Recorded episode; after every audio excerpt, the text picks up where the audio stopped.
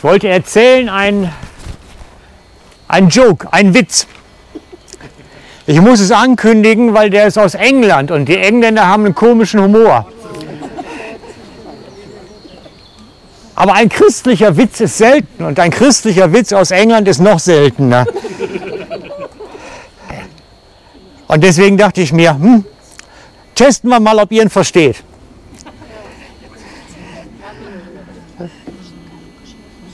Die Sun, die größte Boulevardzeitung in Britannien, bringt die große Headline am Montagmorgen, Gott ist aus der Kirche von England ausgetreten.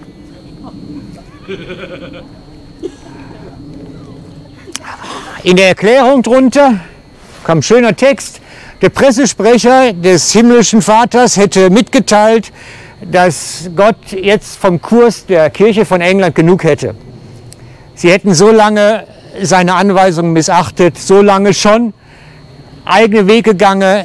Er wollte nicht mehr Mitglied dieses Vereins sein und wäre jetzt damit ausgetreten. Haben wir es noch gut erklärt? Und dann kam die Stellungnahme der Kirche von England. Der Pressesprecher der Kirche von England teilte mit, dass sie das natürlich äußerst bedauern, ihr wichtigstes Mitglied zu verlieren und dass ihnen das natürlich unsäglich leid tut, dieses Ganze, was jetzt dadurch entstanden wäre. Aber da sie so viele Mitglieder hätten, könnten sie nicht auf jeden Einzelnen persönlich Rücksicht nehmen. Und die Zeiten würden ja auch wieder andere werden. Ich hoffe, ihr habt den Witz verstanden.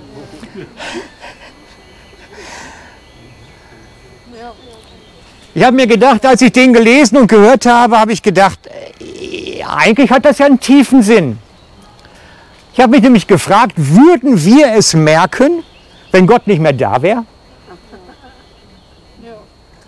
Also ich meine jetzt mal, mal so, so unter uns, wenn wir jetzt so im Familienkreis zusammensitzen und sonntags morgens in der Kirche, würden wir es mitkriegen, wenn Gott nicht um wäre? Sicher, sagst du. Okay? Ich bin mir nicht so hundertprozentig sicher.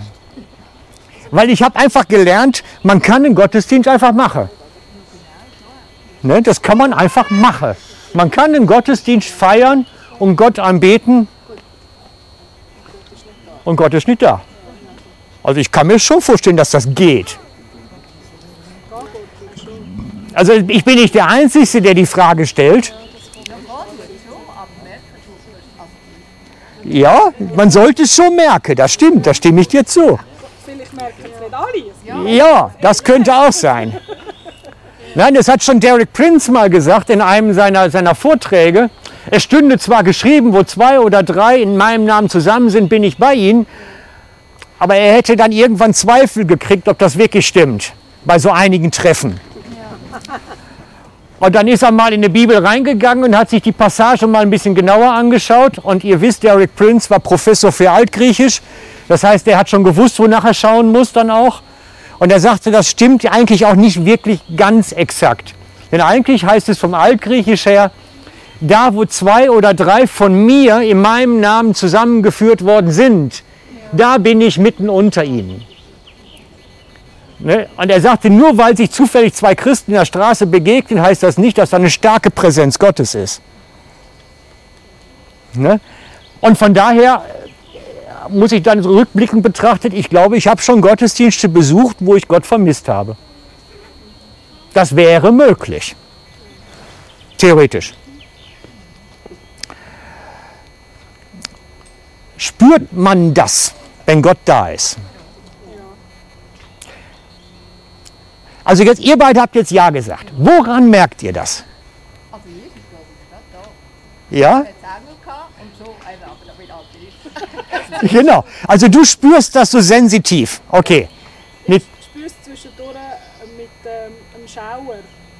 ah, Also, manchmal sogar von unten rauf, oder? Das ist ja noch eher unüblich. ja. Oder wenn es da innen. Okay. Ich glaube, äh, letzten Sonntag oder vorletzten Sonntag, wo es wirklich so ein, sage ich jetzt mal, äh, ja, spezieller Gottesdienst. Ja. Ich habe den als sehr gesegnet empfunden, Ja. den Gottesdienst. Da habe ich wirklich innen dran mal. Sonst eher so mit dem Schauen. Okay. Eben auch, also manchmal auch von unten aus. Aber eben nicht jeden Sonntag. Ja. Das ist so. Also manche fü- fühlen fühlen es physisch, also irgendwie körperliche bisschen. Andere wieder haben Visionen irgendwie. Ich würde zum liebsten am Boden einfach nur arbeiten. Ja. Das. Das, machen meine Finger nicht mit. Also da müssen wir. Ja, ja. Aber ich verstehe dich. Ich verstehe dich. Also, ich, ich nehme jetzt mal meinen Predigtext heute Morgen, der kommt gleich. Ähm,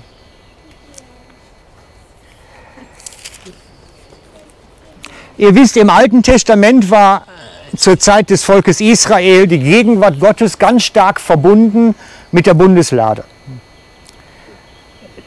Das war wirklich Präsenz Gottes, die Bundeslade. Das heißt, das heißt, der Raum im, im, im, in der Stiftshütte war komplett abgedunkelt. Da waren fast 30 Zentimeter dicke Stoffschichten oben drüber. Da konnte kein Tageslicht reinfallen. Aber weil Gottes Gegenwart so stark war, soll der Raum total hell gewesen sein von innen. Er muss gestrahlt haben, die Bundeslade. Genau. Und David wurde zur Zeit König, als die entführt war. Die war bei den Philistern. Gehört eine ganz witzige Geschichte zu. Ich erzähle sie kurz, weil sie einfach lustig ist. Äh, die Philister haben die Bundeslade entführt und waren natürlich total happy. Wir haben jetzt den Gott Israels gefangen genommen. Super. Die müssen sich total gut gefühlt haben. Und haben dann die Bundeslade, weil das ist ja der Gott Israels gewesen, für sie in ihrem Blickwinkel, zu ihrem Gott gebracht und ihn so wie ein Opfer vor ihren Gott gestellt. Und ihr Gott war Dragon. Der Philistergott heißt Dragon. Und Dragon, das war, ich weiß es nicht genau auswendig, ich glaube eine sieben, acht Meter große Statue, so halb Fisch, halb Mensch. Und dann haben sie die, die, die, die Kiste, die, ich sag mal so, jetzt die Kiste, die Bundeslade, vor ihren Gott gestellt. So als wie ein Opfer. Und nachdem sie dann zurückgekommen sind aus dem Krieg und haben dann gesagt, so, und dann machen wir morgen einen schönen Gottesdienst und Dankgottesdienst für Dragon. Äh, heute Nacht schlafen wir erstmal. In der Nacht, na jedenfalls, sie kommen am nächsten Morgen dann in den Tempel vom Dragon und Dragon liegt, zack, vor der Kiste, vor der Bundeslade. Also sieben Meter, acht Meter Statue aus Eisen und was weiß ich nicht alles, das ist schon ein schwerer Ding haben sich ein bisschen gewundert, sagen wir es mal so. Sie haben sich ein bisschen gewundert.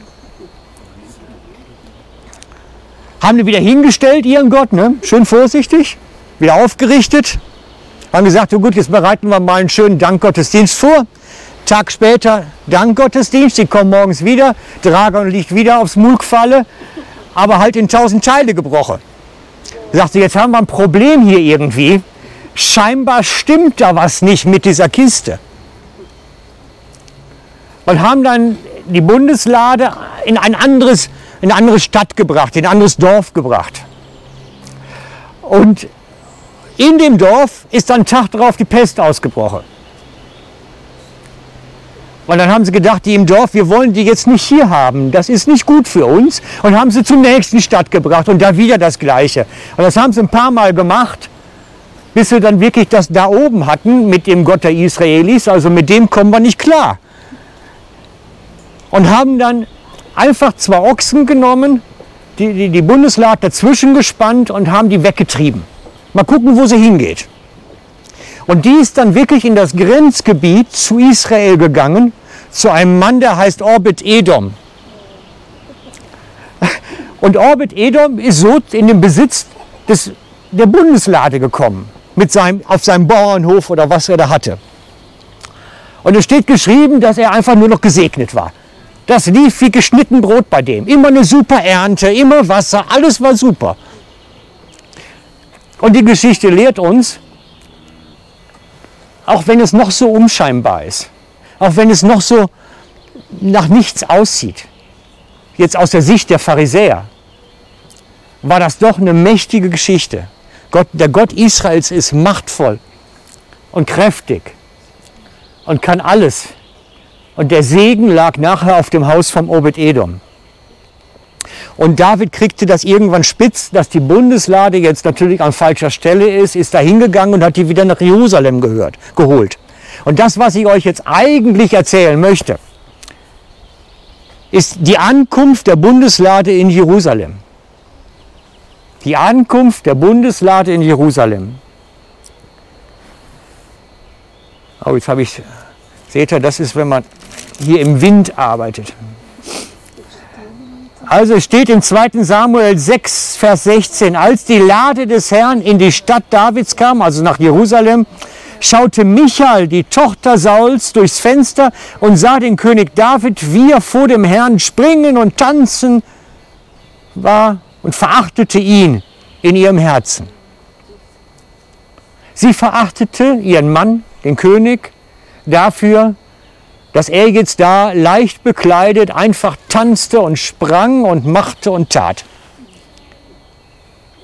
Und es steht geschrieben, dass sie nachher, im Vers 23, aber Michael, Sauls Tochter, hatte kein Kind bis zum Tag ihres Todes.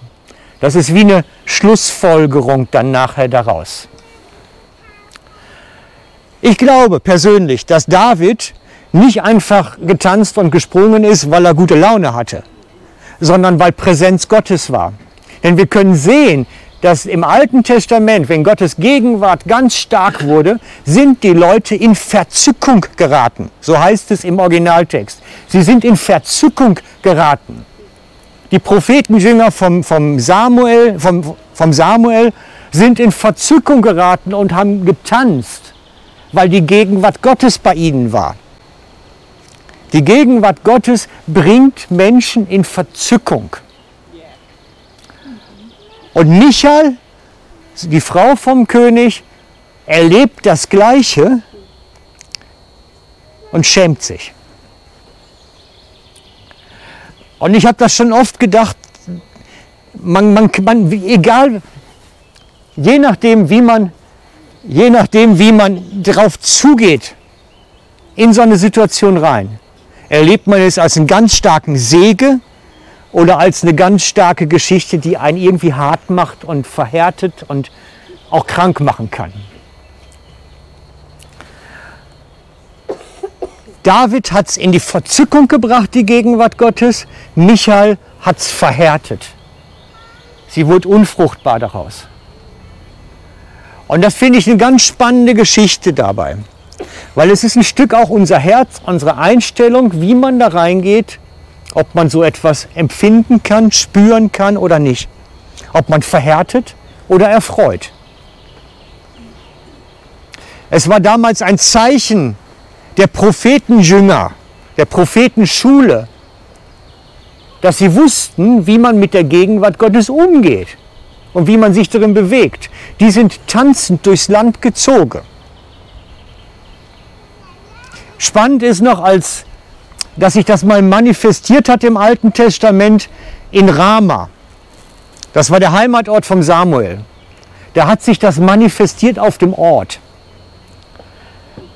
Und ich weiß, die Geschichte steht eben auch im zweiten Samuel, dass, nein, stimmt gar nicht, im ersten Samuel. 1. Samuel 19 steht das, dass David floh nach Rama zu Samuel, weil er floh und fliehen musste vor Saul.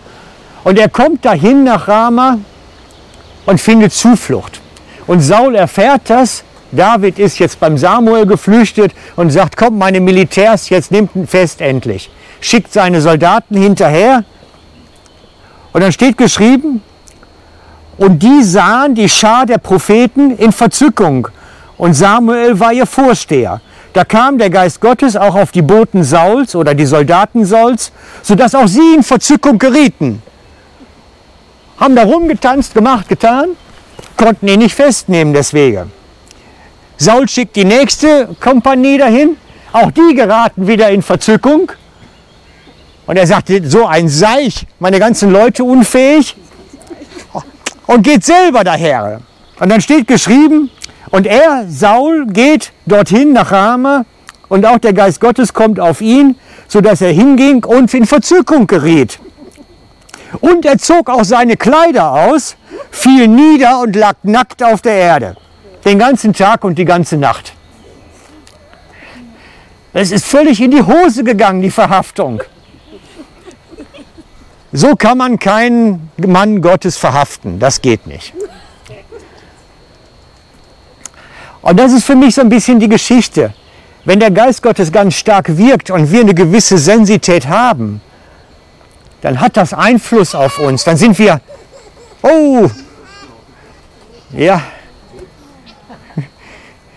unser Abenteuerspielplatz hat halt ein paar Fallen. Genau. Ich habe euch das, ich habe euch die Geschichte erzählt heute, weil es ist natürlich, es hat mit der vierten Dimension zu tun. Das hat mit der vierten Dimension vom letzten Sonntag zu tun. Gott ist unsichtbar. Gott ist Geist. Johannes 4, 24. Gott ist Geist und die ihn anbeten, müssen ihn im Geist und in der Wahrheit anbeten. Das ist die vierte Dimension. Geist ist unsichtbar. Das heißt, Gott ist unsichtbar hier bei uns und manchmal spüren wir es physisch ein bisschen. Und das ist er. Er ist präsent. Wir können ihn nicht sehen, wir können ihn nicht anlangen und wir spüren es doch. Und wir spüren es doch. Und es gibt einen Bibelvers dazu, der macht das so richtig deutlich, diese unsichtbare Kraft und Heerschar Gottes, die da drin steckt. Ich hoffe, ich finde es jetzt schnell, auf dem Nahtel habe ich schneller. Nein, David fragt Gott, ob er in den Krieg gegen die Philister ziehen soll. Und Gott gibt ihm Antwort, wie er es sogar machen soll. Er sagt, mach das so rum und nicht so rum. Also er kriegt konkrete Anweisungen. 2. Samuel 5 steht das. Und dann gibt es einen Satz, der ist mir hängen geblieben. Und wenn du in den Wipfeln der Balsambäume das Geräusch eines Einherschreitens hörst, dann beeile dich, denn dann ist der Herr vor dir hergezogen, um das Heer der Philister zu schlagen. Und du musst hinterher. Das heißt, er sollte auf den ich würde mal sagen, auf den Wind in den Bäumen achten. Er sollte an der Natur erkennen können, so was du jetzt sagst, so mit dem Gespüri, hey, da geht ein Wind über die Bäume, jetzt müssen wir los. Und ich finde das spannend. Gott ist, macht sich schon, er berührt unsere drei Dimensionen schon, dass wir ihn wahrnehmen können. Wir brauchen eine gewisse Sensität und einen Blick dafür entwickeln wo Gott unterwegs ist, wie er uns berühren möchte. Da steckt mehr drin. Die vierte Dimension ist nicht völlig weg, sondern die ist unter uns und wir können mit ihr Beziehung haben. Wir sollen sie auch bewusst mit auf der Rechnung haben.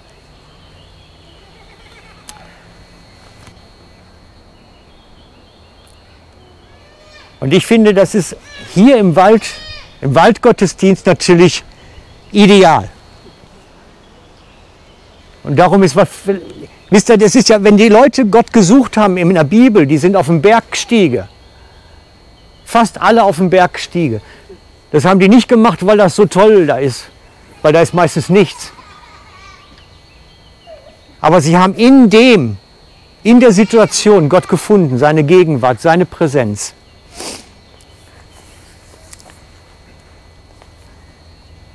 Und das wünsche ich mir für uns auch. Deswegen ist mir das mit den Waldgottesdiensten auch so wichtig.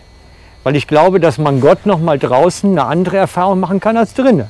Und der eine, der drinnen eher sensitiv ist und was spüren kann, ist es draußen eher nicht. Und der andere kann draußen besser dann wieder. Und das wünsche ich mir für uns, dass wir Gott erleben. Und zwar egal, wo wir sind. Ob im Gebäude, in unseren heimischen vier Wänden, in der Kapelle oder mitten im Wald dass wir Gott erleben. Das wünsche ich mir. Und ich würde jetzt gerne mit euch eine Gebetszeit haben, ganz bewusst. Ein Lied singen wir erst und dann nehmen wir uns eine Zeit, wo wir gemeinsam, auch laut, wer mag, beten können und Jesus sagen können, was uns das Herz bewegt.